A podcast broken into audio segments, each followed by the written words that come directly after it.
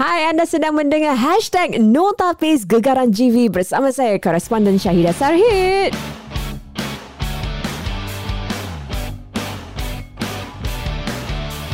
Okey, mungkin ada yang tertanya apa hashtag Notapis Gegaran GV ni. Sebenarnya inilah segmen di mana kita akan mengupas ataupun membuat review tentang antara program reality yang kini digemari ramai, Gegar Vaganza. Dan bersama dengan saya untuk membuat review tersebut adalah tidak lain tidak bukan yang seseorang yang telah membuat laporan banyak sekali tentang GV sepanjang beberapa musim yang lalu, Timbalan Editor Section Gaya Hidup, Cik Hariani Ismail. Apa khabar? Alhamdulillah. Apa khabar Syida? Khabar baik. Sekarang ni tengah hangat sampaikan tiap Ahad tu saya pesan kepada teman-teman saya, jangan ajak saya keluar pada malam Ahad tu. Sebab ada GV ni lah. Saya rasa memang GV ni ada satu program reality yang ramai orang, terutama Singapura pun, rakyat Singapura yang suka tengok kerana mereka ada seorang lah yang boleh mereka support kerana betul, ada penglibatan penyanyi Singapura kita. Apakah antara perbezaan kali ini, Hariani? Okey, kali ini kita ada dua perbezaan. Satu dari segi format peraduan tu sendiri melibatkan peserta-peserta yang nama besar macam Jacqueline Victor, Sheila Hamzah. Siapa yang sangka mereka yang masih relevan ni akan bertanding. Dan ini kadang-kadang menimbulkan sedikit tengkarai dalam kalangan warganet yang merasakan mereka dah terkenal, buat apa nak masuk GV sebab tagline dia, cogan katanya tu kan, bintang masih menyengat lah. Betul. Jadi biasanya peraduan ni melibatkan mereka yang telah lama menghilang, penyanyi-penyanyi sendu lah orang kata kan. Ada yang kata daripada Sheila Hamzah patutnya bapak dia masuk, Andy Lala, sebab dah lama kita tak dengar Andy Lala ni menyanyi kan. Itu satu pembaharuan. Apa yang dikatakan oleh pihak Astro bila mereka tanyakan tentang pihak Astro berkata sebab ini musim ke-9, jadi bos mereka Rakim Ahmad ni menyatakan bahawa perlu ada pembaruan, kesegaran. Kalau tidak kita tengok sama je kan. Jadi perlukan peserta-peserta yang akan memberi saingan sengit, seperti Sheila, seperti Jacqueline, seperti Tomok yang memang kita tahu memang kehebatan vokal luar biasa. Selalu menang sebenarnya program reality Tomok ni. Sebab itulah. Dan apa kata orang tu, satu lagi pembaruan adalah pengacaranya Kak Lina Pompom yang orang cakap terlebih makan gula tu kan. Pasal macam tak boleh diam gitu, menggelitis kan. Dia menggantikan Jihan Musa yang sekarang ni tengah berpantang cuti selepas bersalin. Itu dia sebab dia. Bagaimanakah reaksi orang ramai terhadap Kak Lina ni? Ramai macam-macam reaksi Syida bila saya tengok Twitter malam tu, memang nama dia trending. Ada yang suka sebab katanya sampai yang seorang ni yang saya baca, dia dah tidur tau, tapi boleh terbangun macam teringat kereta si Kak Lina ni, dia jadi ketawa sendiri. Sampai macam tu sekali. Apa kata orang tu, penangan si Kak Lina ni. Ada pula yang rasa macam dia terover pula kan. Tapi itu adat, apa kata orang, peraduan reality perlu hype up, perlu adakan pengacara sebeginilah. Betul. Kalau dulu senanglah untuk Nabil kontrol partner dia, sekarang susah. Nabil pun macam dah tak tahu. Dia cakap 10 minggu ke dengan Kak Lina ni, macam tak boleh tahan. Tapi memang dia punya personality memang gitu Kak Lina tu. Memang dia macam tu. Sejak akhir-akhir ni bila dia diketengahkan sebagai pengacara, memanglah. Sebab saya ingat masa zaman dulu kita pernah adakan acara Hari Ibu tau, berita harian menganjurkannya. Beliau tampil sebagai penyanyi. Tapi very demure macam sopan satu, kita lihat dia lembut. Yang tak pernah lihat sisi Kak Lina yang menggila ni sehinggalah dia menjadi pengacara.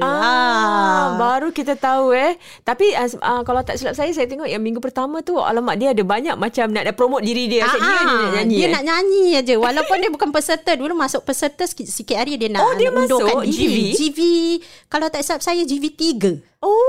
Okay. Dia salah seorang peserta tapi dia undurkan diri. Dia nak undurkan diri sebab tersinggung dengan apa kata orang tu, apa yang dikomenkan Datuk Ramli pada masa tu. Jadi bila lepas tu mendapat sokongan ramai, dia masuk balik. Wow. Jadi baru sensasi ni sangat. Astro tak ada cakap kenapa mereka pilih Kak Lina? Tak pula. Tapi nampaknya Kak Lina ni favourite bila ada macam kata orang tu pengacara suara, ada hal macam tahun lalu saya ingat masa tu Jihan rumahnya ada banjir. Jadi Kak Lina ni yang menggantikan dia. Oh, big itu the one off sama. One off. Okay. Big stage pun sama. Masa tu Sherry Al-Hadad dilanda COVID kalau tak silap saya, dan kemudian Kak Lina ni juga penyelamat dan menggantikannya dan berpasangan dengan Alif Satar pada masa tu. Jadi ada bakat terpendam kan Kak Lina ni? Bakat terpendam. Kak Lina is always there lah kata orang kan.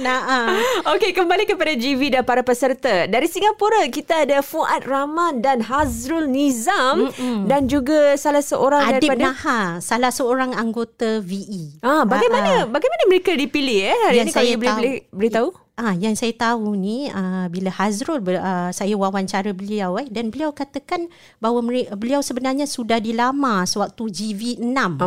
GV6 semasa Hadi Mirza dan Nakiu sama-sama menjadi juara pada tahun tersebut. Tapi kerana komitmen tugas dan kemudian Hazrul ni sebab dia menjadi ejen hartanah dan perlu berulang-alik daripada Malaysia ke Singapura. Jadi pada masa tu dia rasa macam tak dapat nak berbuat begitulah. GV7 pun ditawarkan. Jadi pada dia macam tahun ni memang rezeki. Tak ada komitmen banyak sangat lah dari segi macam show di Singapura. Jadi dah boleh, sempadan pun dah dibuka, boleh berulang alik. Jadi sebab itulah dia menerima tawaran. Jadi pihak Astro yang akan melamar mereka? Betul. Yang ada yang dihubungi langsung. Yang ada pula yang perlu melalui sesi uji bakat. Seperti yang saya tahu, Fuad memberitahu saya, pihak Astro datang ke sini buat uji bakat, beberapa penyanyi terlibat dan beliau yang bernasib baik lah. Oh ya ke? Okey. Sebab saya macam heran, macam kita juga ada penyanyi-penyanyi tempatan yang lain, tapi kenapa mereka tidak diketengahkan? Adakah ada apa sebab ke apa ke? Mungkin daripada apa yang saya tahu lah, mungkin mereka melihat kualiti, melihat populariti lagu yang didendangkan. Lagu tu boleh macam lagu Hazrul tu dah 500,000 sekarang stream di Spotify, kaulah segalanya tu. Dan Bila Rindu pula popular di YouTube. Jadi mungkin itu menjadi salah satu faktor lah yang membuat mereka dipilih berbanding penyanyi lain. Okey. Bagaimana prestasi mereka dalam minggu pertama? Fuad Rahman dan Hazrul menyanyi lagu mereka tadi Bila Rindu. Lagu mereka sendiri Bila Rindu dan Kaulah Segalanya. Nampaknya macam gementai ramai warga net yang kata, alamak, kenapa peserta Singapura ni macam menggeletar. Dan Hazrul beritahu saya pada masa tu, bukan nak dijadikan alasan, tapi beliau menyatakan bahawa telinganya tu kira mikrofon yang dipasang ke alat monitor telinga tu sendiri ada kekurangan di mana dia tak dapat mendengar suara dan muzik. Jadi dia tawakal saja, dan pada ketika itu bila tawakal tu tak tahu suara off ke tidak kan. Kaki dia dah mula menggeletar. Dan itulah yang menyebabkan dia rasa mungkin menjejas, bukan kerana peserta yang hebat-hebat ada di sama pentas lah dengan beliau. Jadi mungkin ada masalah teknikal lah. Masalah teknikal lah. Tapi Hazrul ni pun seseorang yang bukanlah selalu tampil ke hadapan menyanyi. Dah lama saya ingat dia merupakan antara peserta talent time peserta talent time naib juara, dan kemudian namanya naik dengan lagu Mayuni ni lah, Kaulah Segalanya. Saya ingat sebab waktu tu dia nyanyi lagu R. Kelly I Believe I Can Fly. Betul. It was very, very good. Sebenarnya Hazrul ni kalau lihat, kalau dia tak gementar lah, saya telah menonton dia membuat persembahan live, memang dia ni bagus. Dari segi suara, kemantapan vokal boleh berikan goosebump tau.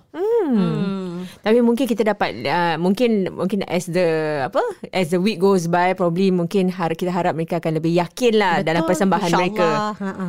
Dan bagaimana you rasa peluang kita sebab kita dapat lihat tahun lalu Singapura Alif Aziz menjulang sebagai juara. Dua tahun sebelum tu juga Hadi Mirza walaupun berkongsi dengan Nakiu juga tetap menang. Bagaimana peluang Fuad dan Hazrul kali ni? Saya berharap untuk masa-masa akan datang, mungkin bila mereka menyanyi lagu orang lain, mereka akan dapat memberi sentuhan mereka sendiri. Jadi kita tak boleh macam kata orang tu, bila kita tengok minggu pertama, alamak, kenapalah mereka macam menggementar dan mendapat tempat ke-10 dan ke-13 lah. Tapi saya rasa ada harapan untuk mereka mempertingkatkan diri mereka lah dari segi latihan, dari segi creativity vokal. Mungkin kita ni sama-sama boleh mendoakan lah kejayaan mereka, walaupun masih terlalu awal untuk kita membuat sebarang andaian. Sebab kalau macam kita tengok Alif tu, memang dia seorang penyanyi. Betul. Dia start off as penyanyi dan dia pun memang dikenali di Malaysia dan sebagainya. Jadi ada fan base kat situ. Mm-hmm. Untuk yang mereka berdua ni tak ada fan base. Yang Hadi Mirza pun ada juga fan base daripada Malaysia. Jadi mereka tak ada fan base. Siapa yang datang? You ada kenal siapa yang datang pergi support orang kemarin? Kebanyakan yang saya tahu ada teman-teman rapat ataupun Fuad ni mungkin ada rangkaian. Dia ada baru-baru ni dia post tentang dia buat busking di KL. Oh, ya ke? Mungkin dari situ dia membina rangkaian kenalan dia di Malaysia. Di Johor mungkin orang mengenali mereka lah kalau mereka pernah buat gig ke apa di Johor yang begitu dekat dengan Singapura. Tapi Fuad tu hari tu orang cakap macam the off-key pitchy dan sebagainya Rasa saya macam dengar ada macam mungkin gementar. Dah lama tak menyanyi di skala besar. Bayangkan Dewan MBSA tu cukup besar berbanding dengan mungkin tempat-tempat lain yang dia pernah buat persembahan lah. Mungkin itu menjadi salah satu faktor yang membuatkan Fuad itu nak menyesuaikan diri pada awal tu memang payah. Tapi as he goes along tu kita memang nampak peningkatan lah. Dia dah mula selesa. Dan insyaAllah dalam masa-masa akan datang lah, kalau dah selesakan diri dengan skala besar di Dewan MBSA, saya rasa mereka akan dapat keyakinan diri untuk membuat persembahan yang lebih baik. Itu dah cakap pasal persembahan yang lebih baik. Bagaimanakah apa yang boleh kita jangkakan untuk minggu kedua ni? Minggu kedua ni mengenai nostalgia, lagu-lagu yang malah segar. Jadi ramai yang memilih, macam Jacqueline memilih lagu Zamani Slam yang begitu popular. Dan dia mengatakan ni lagu besar, jadi ia mempunyai cabaran tersendiri. Kalau untuk Hazrul, dia memilih lagu yang tak asing lagi. Dia pilih ke? Bukan extra yang kasih? Ini memang mereka sudah pilih lebih awal. Lebih awal dalam senarai. Dalam senarai. Dan kemudian mungkin ada surprises, ada kejutan. Tapi yang saya tahu, memang ini antara wish list. Cuma mereka tak tahu bila lagu tu akan keluar. Macam gitu rupanya. Saya fikir macam diorang kasih pinpoint. Okay, lagu ni kepada siapa? Ada. Dia ada minta senarai lagu. Dan Hazrul nyanyi lagu apa? Untukmu Ibu oleh Exilis. Dan ada cerita tau Syahidah ni sebalik dia? Lagu ni apa mengapa dia? Hazrul memilihnya sebab ia adalah antara lagu pertama yang beliau sampaikan di majlis kahwin pada usia 11 tahun. Katanya so cute kan. Makciknya yang meminta dia, kata aku upang kau lah $10. Mula-mula dia malu-malu nak nyanyi. Tapi lepas diupas $10 tu, dia cakap okey lah, boleh lah. Jadi lagu tu bermakna sangat. Ada kenangan lah Ada kenangan. Jadi Fuad akan menyanyikan lagu apa? Suara Cinta oleh Mega, kumpulan Mega. Oh wow. Memang sesuai dengan suara dia agaknya. Memang, sebab dia lagu rock dan saya rasa dia boleh memanfaatkan suara Fuad yang memang kita tahu serak-serak basah. Dan bila ditarik tu memang tak pecah lah, kata orang tu memang sedap lah didengar. Agaknya bagaimana penerimaan orang-orang Malaysia kali ini dengan penglibatan Fuad dan Hazrul? Saya rasa mereka mula menerima. Bila mereka dapat lihat, mereka ramai yang mungkin mula-mula cakap siapa pula Singapura hantar, sebab mereka menjangkakan Taufik Batisa yang akan ambil bahagian. Taufik tak nak masuk Taufik, pernah tanya dia? Pernah. Taufik beritahu dengan saya bahawa dia rasa pada masa ni dia ingin tumpukan pada peraduan kecergasan. Lebih daripada nyanyian. Wah. Sebenarnya abang-abang body ni kan. Oh I see. Kalau tidak boleh awak kat mana? Awak kat mana kan? Alamak, sayang. Itulah sebabnya. Jadi untuk Hazrul dengan Fuad ni, saya rasa saya mula lihat jumlah Instagram mereka meningkat selepas GV ni. Oh is it? Okay, wow. Jadi sebab adanya kata orang keinginan mungkin peminat serantau ni yang ingin tahu lebih daripada tentang mereka lah. Dan mereka mula melungsur, tengok Instagram, tengok YouTube, siapakah mereka. Dan saya ingat lagi masa minggu pertama tu Datuk Syafina Selamat menyatakan bahawa dia sempat Google tengok siapa Fuad Rahman ni, tengok YouTube-nya. Dan kemudian dia cakap, ni peserta yang tak boleh kita underestimate. Alright. Sebab vokalnya yang bertenaga. Sebab tu dia beritahu kepada Fuad, jangan takut-takut.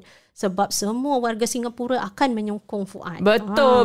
Memang seronok sekali kalau tengok program reality yang ada penglibatan warga Singapura at international level, at peringkat serantau. Jadi macam bukan kerana kita nak diorang sangat menang, but we want them to move forward also with their career dan sebagainya. Sebab ini wadah yang baik untuk memperkenalkan mereka ke Nusantara. Sebab saya tahu ni program GV ni menjadi satu fenomena sejak beberapa musim lalu, di mana ia ditonton bukan saja di Singapura, di Malaysia, di Indonesia, di Brunei, Tapi di luar daripada tu, malahan sewaktu Hazrul menyanyi tu, saya lihat Farisha Ishak, pemenang The Final One, menonton dari Amerika, daripada North Carolina, di mana dia sekarang ni sedang mengambil jurusan sarjana dalam pentadbiran perniagaan. Oh wow. Sampai ke North Carolina. North Carolina dan ada teman saya tu seronok menonton daripada Dubai. Wow. Dan kerap komen tentang prestasi setiap peserta. Amboi, wah, tak sangka ada reporter kat sana.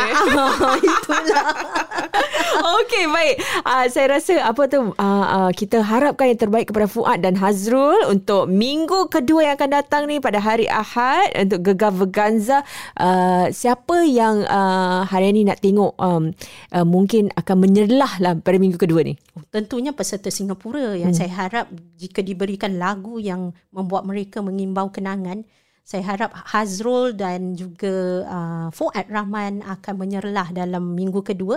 Dan selain daripada tu, peserta yang lain yang memang saya tahu mempunyai vokal yang baik seperti Jacqueline Victor, Sheila Hamzah, Tomok, dan juga dua peserta yang memang orang tak sangka tapi mereka memang dari dulu memang bagus, Bob Yusof dan Dina Nazir. Ya, tak tahu siapa diorang, tapi Bob Yusof tu suara dia sedap juga. Sedap. Bob Yusof lagi lagu-lagu tradisional Melayu memang kalau anda dengar tu memang menyentuh jiwa lah. Dia vocal coach rupanya. Dia vocal coach dan dia juga antara finalis AF musim kedua. Oh, dan Dina pula pesaing Jacqueline Victor sewaktu Malaysian Idol. Oh, is it? Yeah. Wow. Sebab itu mereka memang memberi saingan yang sengit.